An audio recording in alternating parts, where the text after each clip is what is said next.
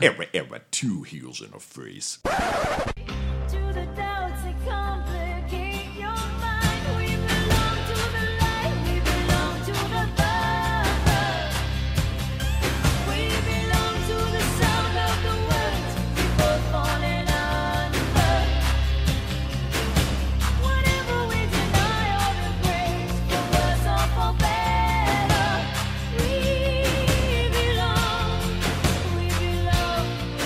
This call is being recorded. This call is being recorded. I thought we were supposed to take it. I thought I told you to take that out. You didn't take that out? You know, I like hearing that, sexy lady. I do miss the Uber Conference hold music. Can I say that? Oh, the hold music? Yeah. Yeah. I'm actually, because, you know, Uber Conference, at least is what we were using for years at work. And we're moving to Zoom, so we're coming to the dark side. Yes, we've conformed. I've conformed as well. Conformity. You guys were using Uber Conference at work too, right? We were, yeah. Yeah, it seems so many years ago, even though it's probably like last year. But now. I really like it, but you know, the whole world is using Zoom, so. We're all Zooming. Yeah, we got to comply with the world. Yep, we gotta be cool. We gotta fit in. Thanks for listening to this episode of T is in a Face Wrestling Podcast. On today's episode, Chris drinks Michelob Ultra. Chris, when you got home Sunday, did you? I fell asleep at 9. I mean, I think that's pretty early for me. But okay. Did you like when you got home Sunday from the collective? Did you just like fall asleep at your front doorstep after I left? No. Work? So when we got home, my sister and my mom were here. Apparently they were here to do a photo shoot because my sister does photography for kids for schools. Okay. And like she rarely does this, but she brought the whole like setup to take pictures of Emma and Itzel for Christmas because she had to turn in all the Christmas equipment. So. Oh wow, that's an early Christmas photo. Yeah. Did you have to dress up in a sweater to get Christmas photo after driving? It was just the girls. No. I was not up for dressing up like nothing. 5 wrestling shows, 2 3-hour trips, 15 seltzers, and you come home and you have to take a Christmas photo in the middle of October. Yeah, no, it was just the girls and even the dogs got pictures, but yeah, no. I just kind of had to move furniture to make space, and it all worked out. But yeah, no, so that took a while. And then just kind of getting ready for Monday, getting a head start, even though, you know, there was no school on Monday. I still had a few things to line up. And yeah, like, I think I went to bed, like finally was able to take a shower, lay down and not think about anything else around 11-ish. Okay. Yeah. That's not, it wasn't bad. No. I honestly think though that I got more sleep over there in Indiana that I had all week, like in a single night. Usually, on an average, I'm getting 5 hours of sleep, and I think we slept a little longer than that. Yeah, I mean, we slept in till like maybe we started getting out of bed at 11, but right, I think sounds about right. But we went to bed at 4:30, so we were. It felt like we were the last people up. In the entire of anyone who attended the collective that day, we couldn't find a friend. We were all alone, and then we couldn't find food in the morning. Yeah, couldn't find food in the morning. Couldn't find a friend to drink with. I saw AJ Gray like lost in the hallways of the Marriott East with some like really late night takeout, and I invited him for beers, and I immediately frightened him because the man had gone through like 17 matches at that point and then had like 4 more the next day. And rightfully so, he said no to us, but still brought a tear to my eye. I mean, before we even talk about, you know, nighttime and, you know, Sunday morning, let's talk about just getting there, right? Like curveball that is Eastern time and not Central time. We figured that out on the way there. It really shouldn't be a curveball. I mean, I've definitely traveled to Indiana before, but I think it was just like I hadn't planned any sort of trip in so long, you know. I think I was just like rusty. Not that I'm a great planner to begin with, but I was just rusty, I think. I mean, the coordination, the tickets, the hotel was booked by you, so that worked out great. Yep. Yeah, so we barely made it there. We made it slightly late. We missed one match because our goal was to get there for the Big Gay Brunch, Effie's Big Gay Brunch. Yeah, this is on Saturday, so we missed all Friday. There is a Fightful did Fightful.com did a podcast where some guy literally breaks down every single match that happened this weekend. Oh my. So, did he break down at the end? He watched every match. This man watched every match. And props to him for it was like an hour. I wouldn't assume minutes. From home. Yeah, from home, he watched every match. It has to be more. He can pace himself at that point. Yeah, he said he watched most of it live, but not all of it. So he had a chill weekend. But this is not the podcast for that. This is gonna be our experience, and we were mostly there Saturday, and then we saw one show Sunday before we headed out. And we walked in during the big gay brunch, which was the second match. It was the still life with apricots and pears versus the dark sheep. Yeah. And so the venue itself, unexpected, right?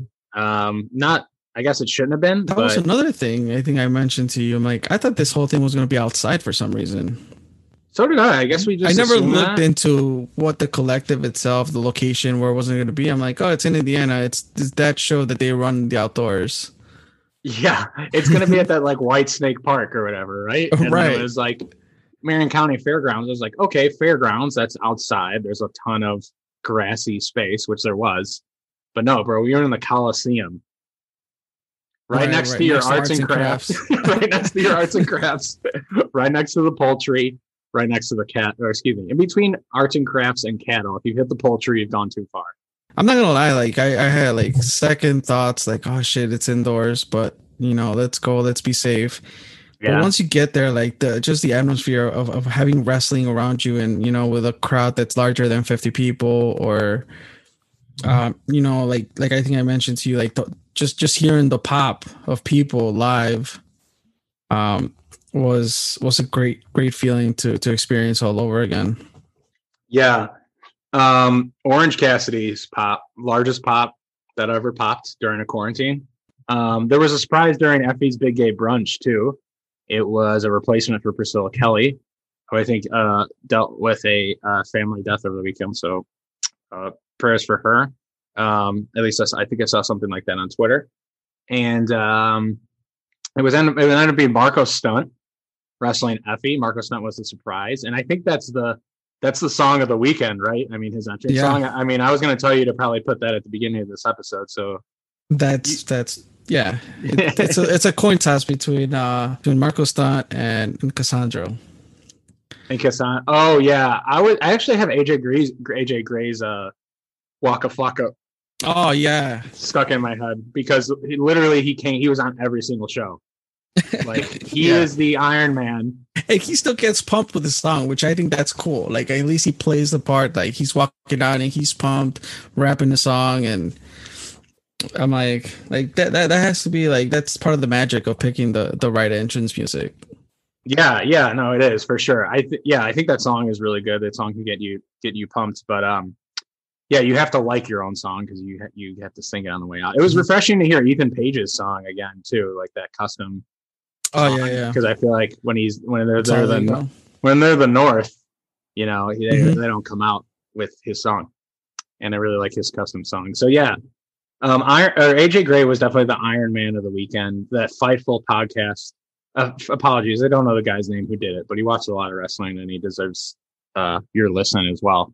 But He called AJ Gray the MVP of the weekend. So MVP or Iron Man, whatever you want to call him. I feel like Cassandro is in that running too, just from being himself. He wrestled one match plus the clusterfuck, but still his presence alone. His long robe and the way he delicately swings it around and knows what he's doing. It never gets bunched up anywhere, no matter how many chairs he's going through.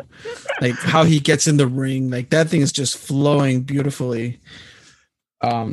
There's so much drip. It's an insane amount of it was just wetness everywhere from all the drip.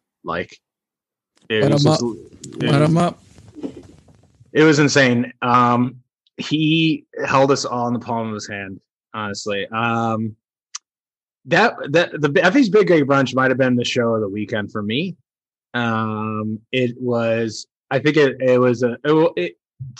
Things matter, right? It's our first show, so we're super pumped.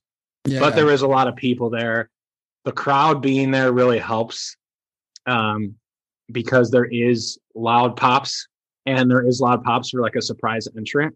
And for example, you had mentioned Marco Stunt, right? He did his appearance there. The crowd popped, and you know, by the next two shows where he shows up, it's a pop, but it's not the same as the first surprise. No, it's right.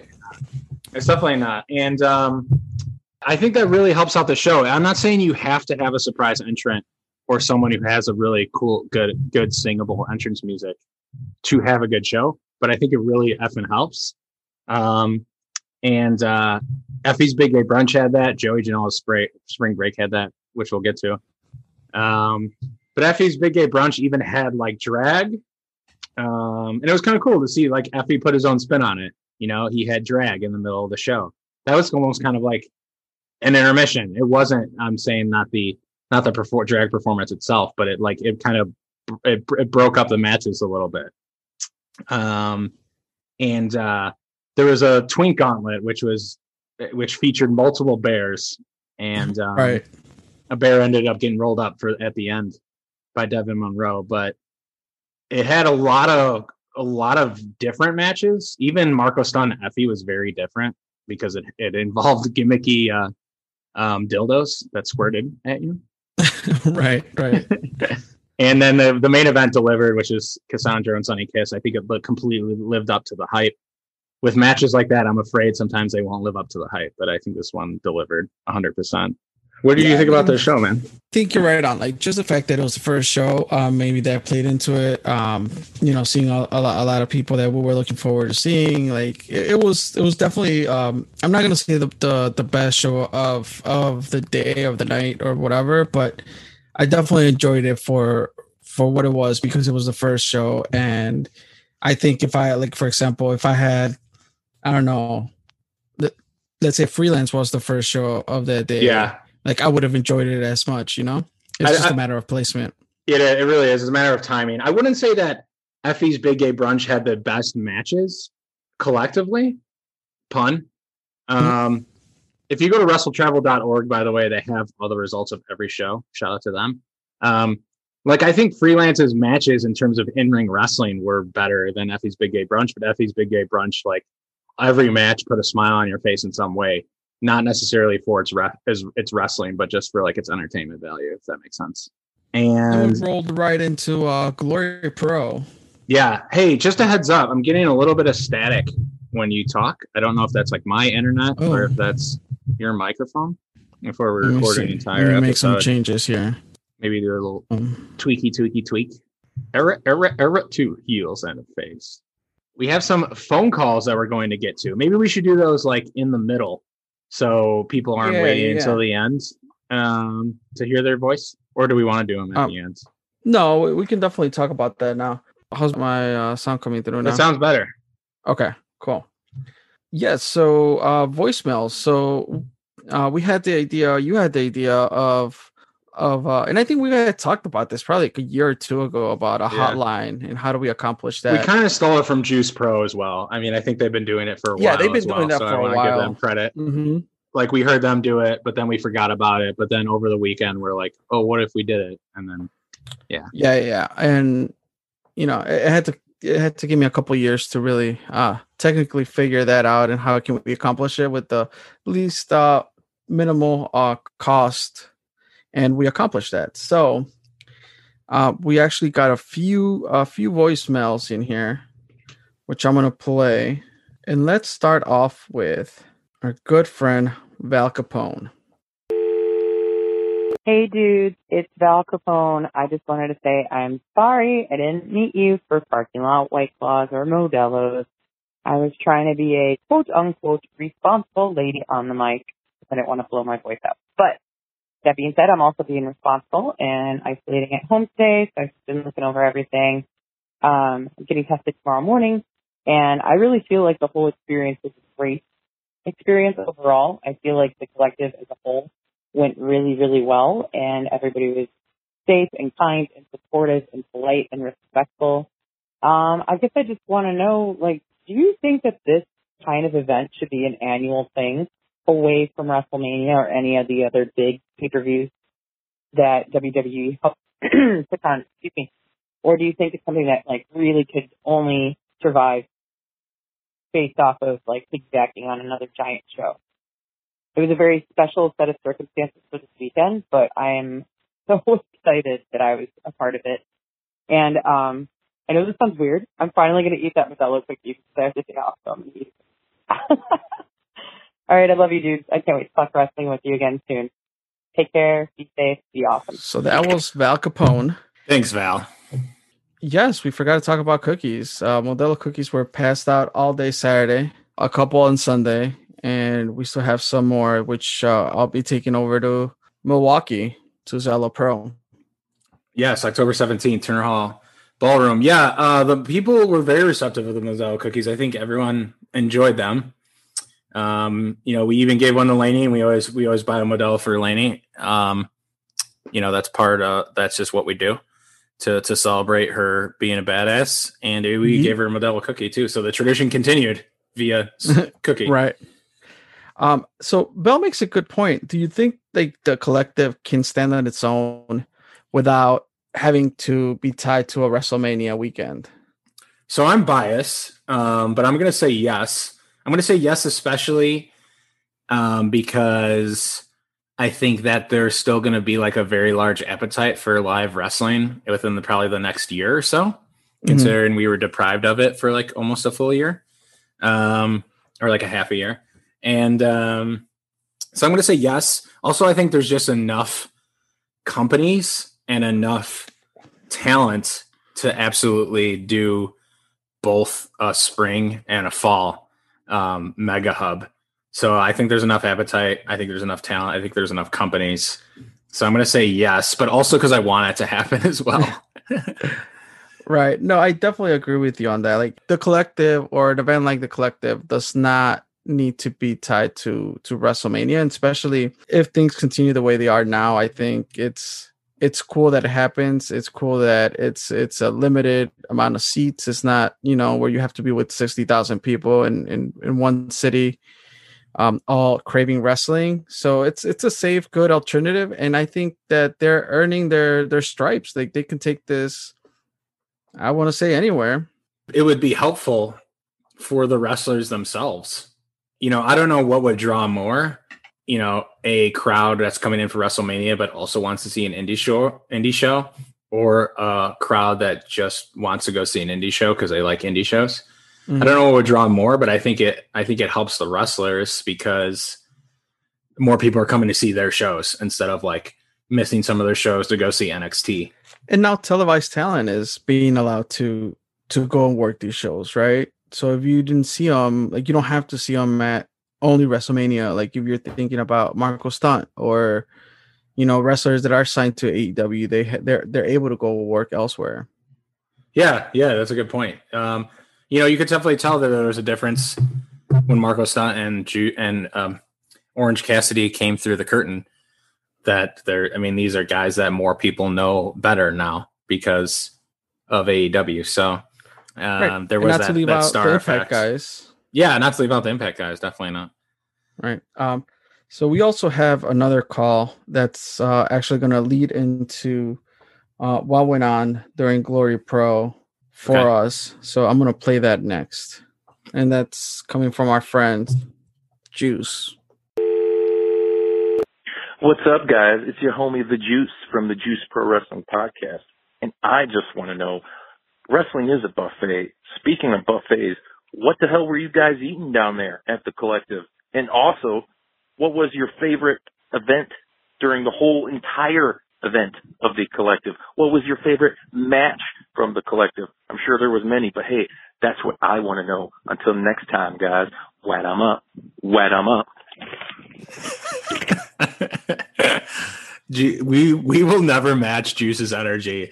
If you want a podcast that wakes your ass up in the morning, you need to go listen to Juice Pro Wrestling, because we're recording at 7:30 at night. We're usually like kind of sleepy and making just like awful jokes that don't make sense. But I feel like Juice like zaps you full of energy when you listen to him. That was an example. Exactly. So what was on the menu, Charlie? Well, I have to first apologize to Glory Pro, and especially I wanted to see the SOD tag team match, but old girl Wendy's was calling, and we needed some food. We were up early. I stayed up at Chris's late the night before and watched the season finale of The Boys. So I was tired. I needed some energy. We needed some food. I started episode 1 of The Boys today. Oh, what did you think? Yes, it starts a little dark, but I kind of felt like I was ready for it. So yeah, it's just episode 1. So cool. I think you're gonna really like it. I won't get into that spiel. You heard my spiel on why it's good. Right. Yeah, Wendy's was on the menu, and then we had some. We scarfed down some food before Freelance. Do you remember that at that one stand where that guy exploded on all his coworkers? the funnel cake shop that didn't sell funnel cakes. Yes, the funnel cake shop that didn't sell funnel cakes. But that was like pretty bad food. It was just like we just needed like something. Right? Yeah. How were those nachos? I mean, they tasted great. I hadn't had nachos in forever, so okay. Like anything I tasted that weekend was great, dude. The tacos on Sunday brought me to life, bro. So this is like a whole day. I was not expecting them to be that good. I'm like, I'll just eat something so my stomach's not empty. But once I had the first bite, I was like, okay, I see you, senora, in the back. There were these tacos on Sunday. We were pretty tired, fairly hungover, not to the point where we like had headaches, but we were just exhausted. And then we had a couple of these tacos. I mean, they did cheese and lettuce on. They were chicken tacos with cheese and lettuce. So cheese and lettuce, you know, I usually prefer, believe it or not, I mean, even me being a white guy, you got to go onions and cilantro. It's the authentic way. It's just the best tasting way. And the fact that they were chicken tacos had also like told me that they were going to have cheese and lettuce for sure. Yeah, that's a good point. If it was pastor, I would never put pastor, cheese. Pastor, asada, whatever, you know, like, yeah. But, you know, as I told you, like she, you know, fried the tortillas. Like that's a, you did say that, a cool little trick. Like they're going to taste 10 times better if you dip that tortilla in hot oil for a little bit. And especially, you know, after a night of drinking, that tasted great. Yeah. They literally revitalized me, those tacos. It was like drinking a health potion in Dungeons and Dragons. So a hefty health potion. And I don't think we ate anything else. I mean, we ate some like stuff from like the gas stations, right? But it was we mostly just drank. Yeah, we mostly drank. Like there was not a lot of food. You know, we had a couple cookies ourselves, but I had a couple cookies. But yeah, thanks for calling in, Juice. Thanks for calling in, Val. Let's talk about Glory Pro, and we had one more caller who we'll get to. Yeah, like I said, unfortunately, we missed some of these matches, like, but what we did see was great. We saw the North destroy Blake Christian and Alex Zane. That was awesome. And then I think we made it back in time for the main event. Yes. Did we see anything else? No, I don't think so. No, we didn't. Because we went back, because the thing is that we were in search for food, but we had we saw Hakeem Zayn and Kylie Rae. We saw that match for sure. Oh, that's right. Yes. Okay, you're right. Because I remember Hakeem Zayn. What was he saying to the crowd? He was like, "Oh God," he was saying something so deprecating to Kylie. I believe Kylie's very protective of that snack pack. Super protective. Do not mess with that. So yeah, I think we saw a couple of matches, and then we had to tap out. We had to submit, but we did see the main event.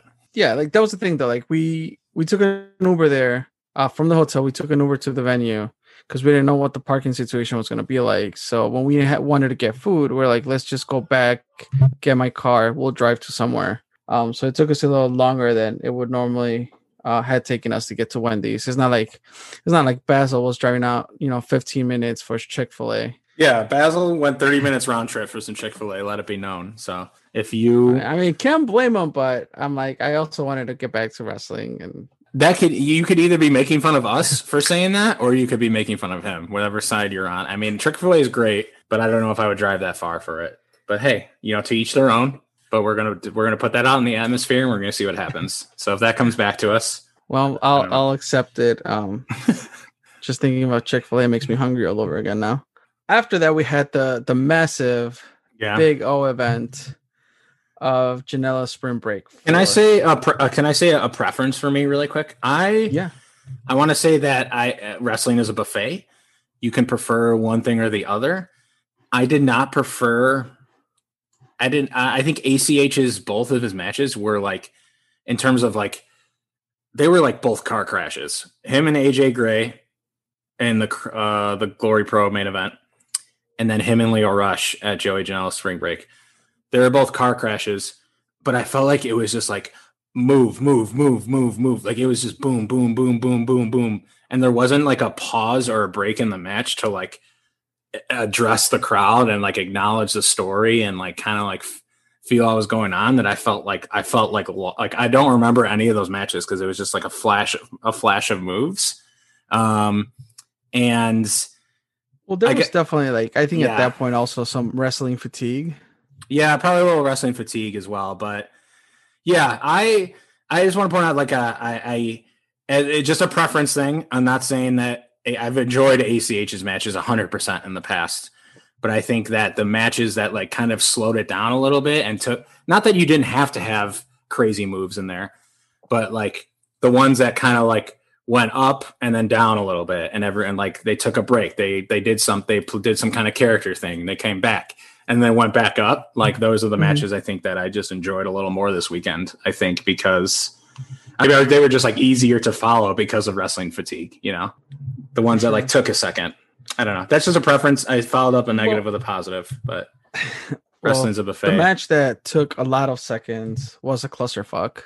I don't even know how to explain this match. Dude, I mean, it was a clusterfuck. Like literally, that's what it was. Perfect name. It has the perfect name. I was trying to see if there's the length of the clusterfuck, like time wise. It was over an hour. How many participants? It was over an hour. I know for a fact because I remember someone. It was over an hour. I remember someone saying that in the parking lot because we tailgated in between Janela's Spring Break and Freelance. I'm pretty sure someone said it was over an hour. In between every show, we're drinking in the parking lot. Well, that's true. So, but yeah, like I just remember because for a while, like I was asking, I was trying to like understand the clusterfuck, right? I'm like, oh, is it every 30 seconds that we get a new participant? No. Is it every 2 minutes? I'm like, wait, we just watched these guys go at it for a while. We haven't seen anybody. Is it over? I'm like, oh, wait, Nate Webb is still in? Right. Wait, the Invisible Man? Did I think the Invisible Man just got eliminated by a doll? Oh, okay.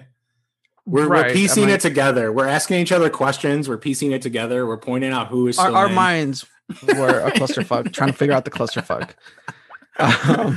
Yeah. And trust me, I love some comedy wrestling. Like there were some good comedy spots in here. And I think it's the sign for that, to have, craziness happen. Like you had the Invisible Man. Like how crazier can you get? But you also had the rules with no rules of people jumping off the third rope and onto the outside, but they weren't eliminated. You had the Walmart guys come out and do a spot and get eliminated, but then they came back again and with the table to do another spot. So I was like, wait, I thought they were already eliminated. Well, they're still eliminated, but they just wanted to come out and do one more thing. I don't know. We just need someone who's just like, who's standing next to like a whiteboard. Like let's get Chico to stand next to a whiteboard or like anyone and just like cross out names as they're eliminated so we can like help keep track. We need like a spreadsheet. Like someone has to be updating a spreadsheet and just play, and just use like a TV or something and just like project it so everyone in the stadium can see people being crossed off. That was the only way you knew who was in or out. Yeah, that was something else. It definitely took a toll on my wrestling stamina. Sanity as well. Insanity, yeah. Like we had definitely to we stepped out for a little bit after that one just to kind of get some fresh air. It made me take off my shirt because I had a long sleeve. I just needed to air out. I did not know what to do after that match. Upcoming, we do have Freelance, but before we go on to Freelance, do you want me to play the next? No, I want to talk a little bit about. I want to talk a little bit about the Joey. Although if wrestling is a buffet, which it is, Joey Janela's Spring Break was the most buffet. Oh yeah, you had a lot to choose from. Because you had an absolute wrestling clinic with Jonathan Gresham and Lee Moriarty. You had an absolute heel fest, which when Orange Cassidy wrestled Ricky Shane Page, which was this that match that, and I think that match probably Cassandro versus Sunny, and then maybe Janela versus Ricky Morton, and then maybe Kylie versus Josh Alexander. I think I would put those four. Okay. Those four in a bracket for match of the day. And those four had a ton of storytelling, I thought. Ricky Shane Page is so good at being just this chotch that you just like want to strangle, but you can't do it. And like he's so good at that at this current role with my prediction for Ricky Shane Page was that he was going to go up against Delana Black. For music rights. For music rights, absolutely. Yeah, that's still got to happen. And they both come out to the same song. Like, the song just doesn't stop. So it's like one person comes out. And then whenever one of them wins, that song plays, and then they get confused as to who won. Yeah, exactly. But, yeah, I just want to say that I definitely enjoyed the Ricky Morton one, yeah. Yeah, I forgot to talk about that one. It felt like Ricky Morton and Joey Janela, like every spot popped the crowd, and same with Orange Cassidy and Ricochet Page, like every single spot popped the crowd. And then this ended with a death match that we didn't even see because you had to take your shirt off. I had to breathe because the clusterfuck fucked me up. Cluster fucked me up. And but this was I want to say that this was the ultimate buffet show of the weekend because so many unique. Different matches were on here. You had technical, you had a death match, you had a clusterfuck, you had the triple threat, an awesome tag match. So it was like every type of match you could ask for. A legend. That's all I wanted to say. And then we can go on to the next call. All right. Well, let's get on to the next call. We got a good friend of ours here, the real fan bro. Hey, what's up, guys? This is Tim, aka the real fan bro. My question for you guys is, what was your favorite show of the weekend? Take care. Tim is the man. Thanks for calling in, Tim. Shit. I don't know, man. Obviously, my bias is leaning me towards Freelance a little bit, but I think I'd have to put, I don't know. What do you think? So for me, it's positioning, right? And how we felt during the matches. Of course, we were there for Freelance. Freelance brought us out there. Freelance was a draw, but getting in there and just experiencing the craziness of the gay brunch. Yeah. I gotta say it was the gay brunch for me. I can't go back on what I said earlier, and I'm pretty sure I thought that was my favorite. And I think timing played a lot into it. So, I mean, we love Freelance. We'll always love Freelance. And we're so proud that they came and represented. And all the people worked extremely hard. It was all hands effort. But, yeah, I think I'm going to have to agree with you. I have to say Effie's Big Gay Brunch. I think it was just the perfect start to our day. Yeah, we're sticking with that. And again, not to say that the other shows weren't good or whatever. It's a buffet. We were picking and choosing for sure. And Saturday was an overall great day. But we mentioned Freelance. So let's talk about Freelance. Isaiah Velasquez opened against Lee Moriarty. I wanted that match to be a little further in the card. Okay. Just so I could get maybe the scramble or something to get me into the Freelance mode. To wet your palate. Mm-hmm. I feel like this has been a trend with Isaiah lately. Let's put him against someone also really talented that he hasn't wrestled before and put him first. I can't say that it's like not a smart recipe because it is, but I think maybe traditionally a scramble would have been like a little bit more like, traditional Freelance.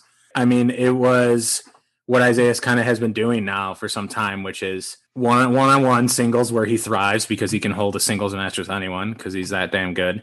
And I think the thinking behind putting him up front is he's the ace of freelance, right? Like, let's get this crowd hyped, let's get them pumped up. Yeah. So carrying that on his shoulders at a 12:30 show, I think that was the thinking behind that. He's almost like a gatekeeper litmus test in a way, not necessarily like, because I think that connotation can be taken negatively, but he's just like, okay, you want to be on a freelance card and you're a talented dude. Can you wrestle Isaiah Velasquez? Because Isaiah Velasquez can effing wrestle. So if you want to be on a card going forward, like, let's see what you got against him, because there's like no one he can have a bad match with. So it was kind of it seems like he's used in that way a little bit, but for our entertainment. Right. I mean, and obviously we might be biased, or just because we're in Chicago and we go to freelance every month, well, whenever they're running. And we are huge fans of Isaiah's. Like, when you would think about like who was that gatekeeper into the indies, and I don't think Isaiah's is at that level just because he hasn't had that exposure. But I mean, in one way or another, I want to say it's like Chris Hero was at one point. I knew you were going to say that, and I agree 100%. You know, like he's the one that's going to put you to the test, no matter what style you wrestle. Yeah, that's a better way of putting it. Like, and Isaiah is a trainer. So people who come in to a card where they're new, which is Lee, for a freelance card. He's new to a freelance card. The trainer is going to put you to the test. That's what he did. Which other match do you want to talk about in this card? There was a viral GIF. So we forgot to mention the viral GIF of Trevor Arla shooting himself and the nuts with the confetti cannon. I just wanted to give a shout out to that because that tweet is embedded in here. But back to the freelance card. I felt robbed that Effie is no longer a freelance legacy championship. I feel like someone stole my Halloween candy bag, and I'm just in like kind of a sour mood about it. You know, I hope Effie keeps coming to freelance shows in the future, and I'm sure he will. But it just felt right with him having that belt, and now it was stolen by a clown, two clowns actually. The legacy of the legacy championship belt, right, was eye candy, Effie, and now it's in the hands of a clown. So two clowns. They're both clowns, in my opinion. Just kidding. They're both good at what they do. Yeah, I don't know. Like, I think Robert, if there's anyone who can create a legacy for the legacy championship, it's definitely Robert Ego Anthony and Frank the Clown. But it's just like, it's just one of those baby faces you always want to win. And it felt like, it's just like theatrically and storyline wise, I think it left like a little bit of a sour taste in my mouth, because you want the baby face to win. And so I'm usually a fan of baby faces, but in this case, is one of those ones where I wanted the babyface to really win, and he didn't pull it out. So the Freelance Underground Independent Championship match, sponsored by Two Heels and a Face. What up? Our logo was on a banner.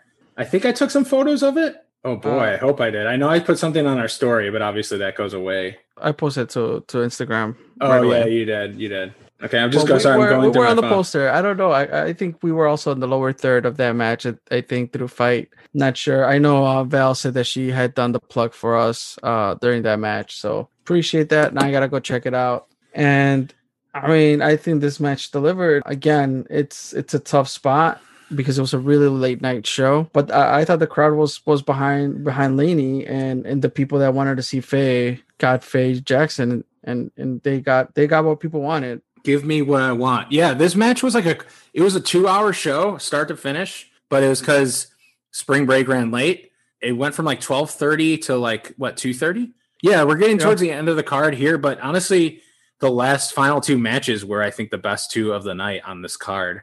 And that was Shane Mercer defeating Ethan Page and Colby Corino. Ethan Page honestly, when I talk about like slowing down a match and doing a character thing, Ethan Page does that all the time. He never forgets to work in his character, ever. He has never once forgotten to work it in since I have watched him wrestle. It's all ego.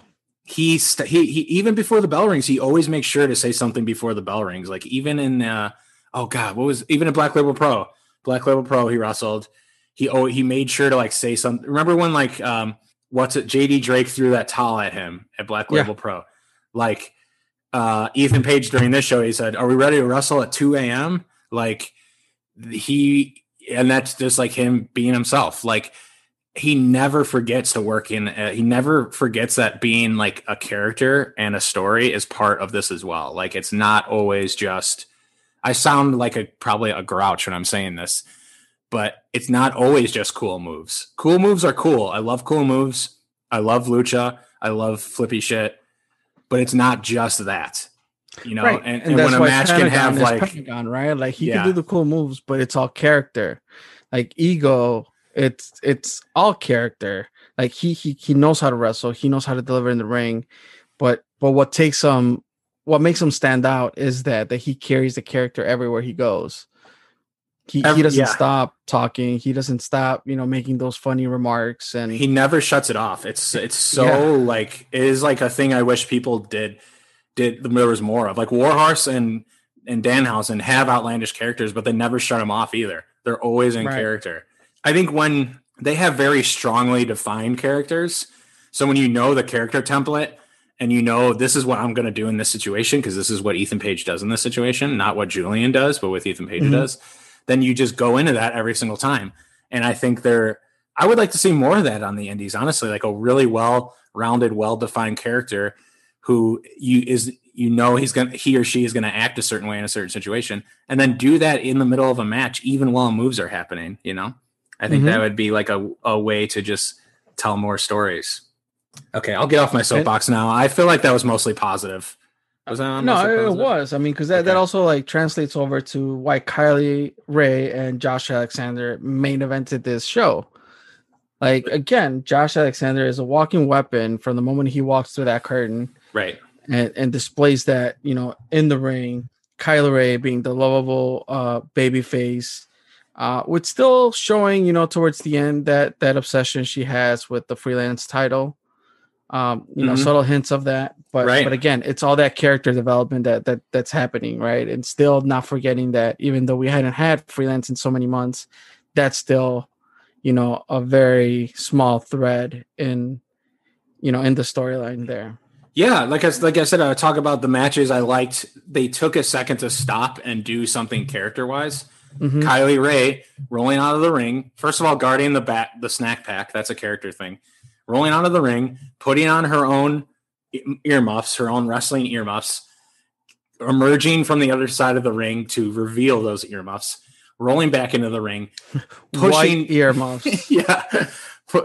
Pushing Josh Alexander, saying, "What, you want to wrestle? You want to wrestle?" Like, that is all character, and they. She got her ass kicked the first half of that match because they were telling a story, which is a really good intergendered story to tell. It doesn't always have to be this way. But when you have Josh Alexander in the ring, you can tell the story of the woman is not as strong as him, but the woman does not give up. You can tell that story. That's the story they told. Completely different, but is a similar story. Again, back to Ethan Page and Kylie Rae. They both told the same story, if you want to say the same story, but it felt different. They presented it differently. Yeah, with their own characters. Yeah, exactly. That's a exact point. They didn't just Kylie and Josh didn't just mimic Kylie and Ethan. They took that story and just made their own version of it. It wasn't a copy and paste plagiarism. It was a hey, I'm gonna paste a paragraph in here, but I'm gonna put in my own words plagiarism. We've all been through English class and got by with a little plagiarism here and there. We're all human.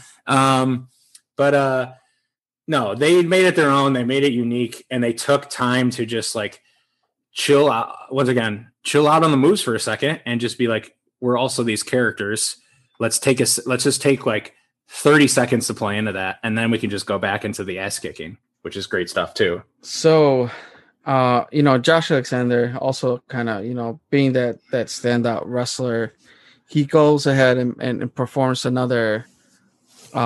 Intergender match the following day at the BLP show, and really like putting a big spotlight. And you're gonna have to help me out with her name because I didn't know her prior to this match. Like, I guess I'll bail you out. This is your one bailout for the podcast. That's all I need. Legit, Layla Hirsch. Yeah. Like, on our way back, we did a quick Instagram live, and we were talking to D Ray. He asked us, "Who was that standout for you?" And for me, it was her. It was Layla Hirsch. Yeah, like the wrestler that I didn't know much about, if anything. And no, I didn't know anything about her. I didn't even know, like, I saw her promo pic only, and I didn't know she was her stature or like what her style was. I recognized her promo pic because I think I've seen her in other posters, but never seen her work. And she left me wanting to see more. Yeah, no, absolutely. Josh Alexander proved that he can wrestle anyone now, male or female, or just anyone. He can really wrestle them and do it in a way that is meaningful. I think that's what he showed with both of those matches. They were like, did that one open up Black Label Pro too? Or no, we come in a little late for that, didn't we? Yeah, I think we were walking in when that match was just starting. Okay. Is that not on? Oh, that one's not on here. I don't think that's not on this. Oh, WrestleTravel.org. You did not post the results of Black Label Pro. What is going on there, guys? I'm just kidding. This has been super helpful. But yeah, Threat Level Noon. We got to find the results of that now. But I think that was my favorite match of Threat Level Noon, was Josh Alexander versus legit Layla Hirsch. I'm sort of sour the besties lost, a little sour about that. That was kind of the same feeling as Effie, where like your favorite kind of loses and you can't do anything about it. So I was a little sour at that one. The one that according to this, the one that opened up was Alex Shelley defeating Anthony Henry. And I think we walked in at that match. Yes. Okay. No, did we? Yeah, I think so. Okay. I want to also say that a lot of people said that For the Culture was one of their favorite shows, and that is the one we... Oh, that right, that was a Friday night one, right? Yeah, that's the one I was kind of...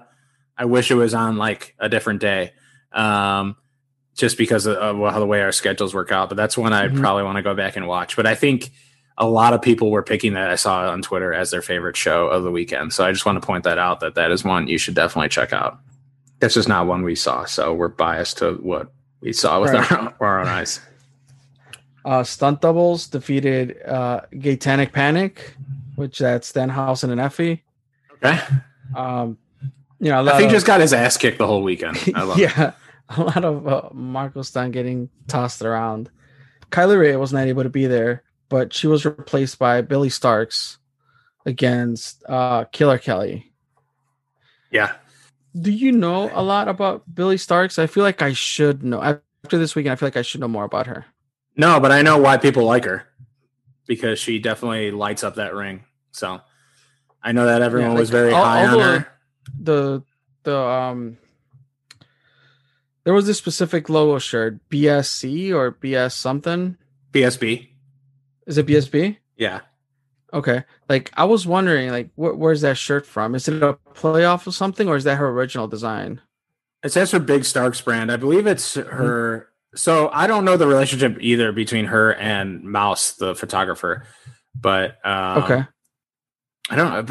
I don't know. I don't want to sound stupid, and I don't know, but I believe that's. No, his shirt. I don't know either. Yeah, I believe that's his shirt. Okay. So yeah, thanks for asking me a question I don't know and making me sound real dumb. Listen, bro, I'm asking because I don't know either. So somebody's gonna hate tweet us. That's fine. Just cut this whole part out. As long as I get the information I need, like, yeah, you could talk shit to me. I won't edit you because you're not leaving a voicemail. Is this the first time where you see Airwolf and Angel Dorado taking off their mask at the entrance? Because I know I've mentioned that before, and you hadn't seen that. Yeah, you did mention that to me, and that's even his Twitter avatar now. So it's these are good looking dudes, man. Their masks are now kind of not wearing them in the ring, but I think it makes them, I don't know, I think they still look pretty cool even without them. So I don't know if that's a part of your luchiness dies when that happens, but once again, you don't have to be a luchador and wear a mask, but right. You know, I think they would consider themselves of the lucha style. Jake something and Warhorse. The fact that Jake something was making those dives to the outside over the top rope onto Warhorse, I'm like, that man's just gonna squash him on the floor on the cement. That meant something. I don't know. That meant something. But he can dive over the top rope. We witnessed him multiple times. It was insane. And then Gary J comes out with the belt that was stolen. Yes. from Warhorse, the Independent TV Championship, and that feud just continues. I don't know if they've ever had a feud when it was Warhorse versus Gary J as opposed to Jake Parnell versus Gary J, but that is like, oh, okay, that's the fight forever feud. That's the Kevin Owens of Sami Zayn, is like these guys are just destined to do it forever, and it kind of has re-sparked, and that's how it ended, I think. Yeah, that was the main event for Black Label Pro. Overall, man, like there was a lot of wrestling, but I enjoyed it. I had a great time. Yeah, I'm willing to do it again, but maybe next year. I'm super glad we went. You didn't get sick of me that much, did you? You weren't sick of me. No, not at all. Okay. I mean, as long as we're drinking and watching wrestling, who can get sick of that? Yeah. There was some good times. There were some times that dragged. There were some times that felt long. There were some times where we really needed food. But most of all, there was a lot of good times. It was cool hanging out with Pac. I felt like we drank the most with Pac. So shout out to Pac and Tree and some other people for so I felt like we drank the most beers with. Oh, and Rad. Brad was there. So that was kind of our drinking crew. So I appreciate them hanging out with us in between shows. And I appreciate everyone's hard effort to put something on like that, man. It's just like so much effort for really just the love of wrestling and not a ton of other reward besides that. I'm assuming, assuming the wrestlers got paid and stuff, but everyone gets paid to some extent, but I'm saying like most of it is just for the love of wrestling, man. The Freelance Academy.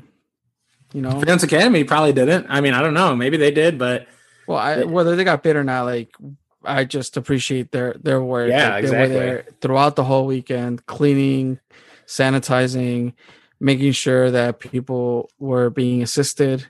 As far as I knew, they were, either putting up the ring, tearing down the ring.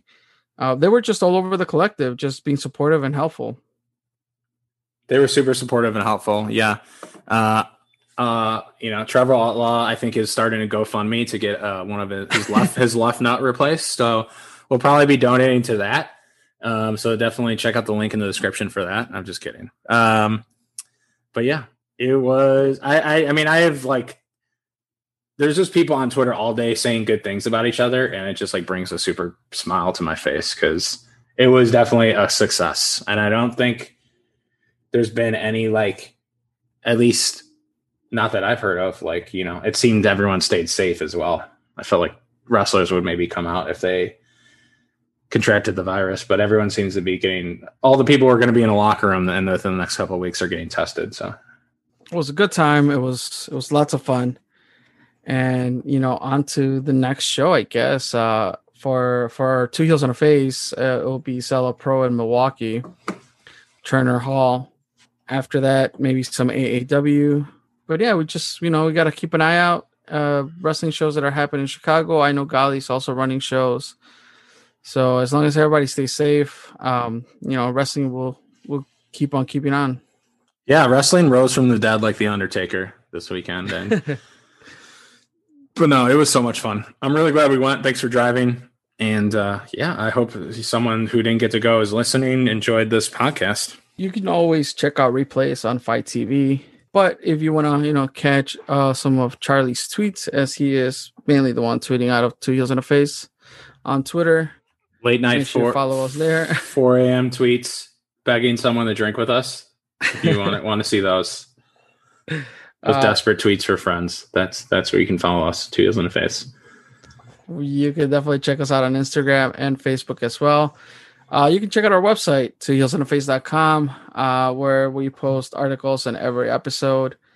And now we have a hotline, so if you want to, dial up and leave a voicemail like Val, The Real Fanbro, and Juice, you could always dial 872-222-7661. 872-222-7661. 872-222-7661. That's right. That's the Two Heels and Face hotline. Leave us your hot takes. And Charlie, where can people find our episodes? Subscribe, rate, review. Spotify. Just Spotify. SoundCloud. Google Podcasts. Apple Podcasts. Stitcher Radio. Dailymotion is probably our biggest platform. But yeah, one of those places. All right. Well, Make sure you hashtag Viva La Chico. Hashtag Viva La Chico. At first I was afraid, I was petrified. Kept thinking I could never live without you by my side. But then I spent so many nights.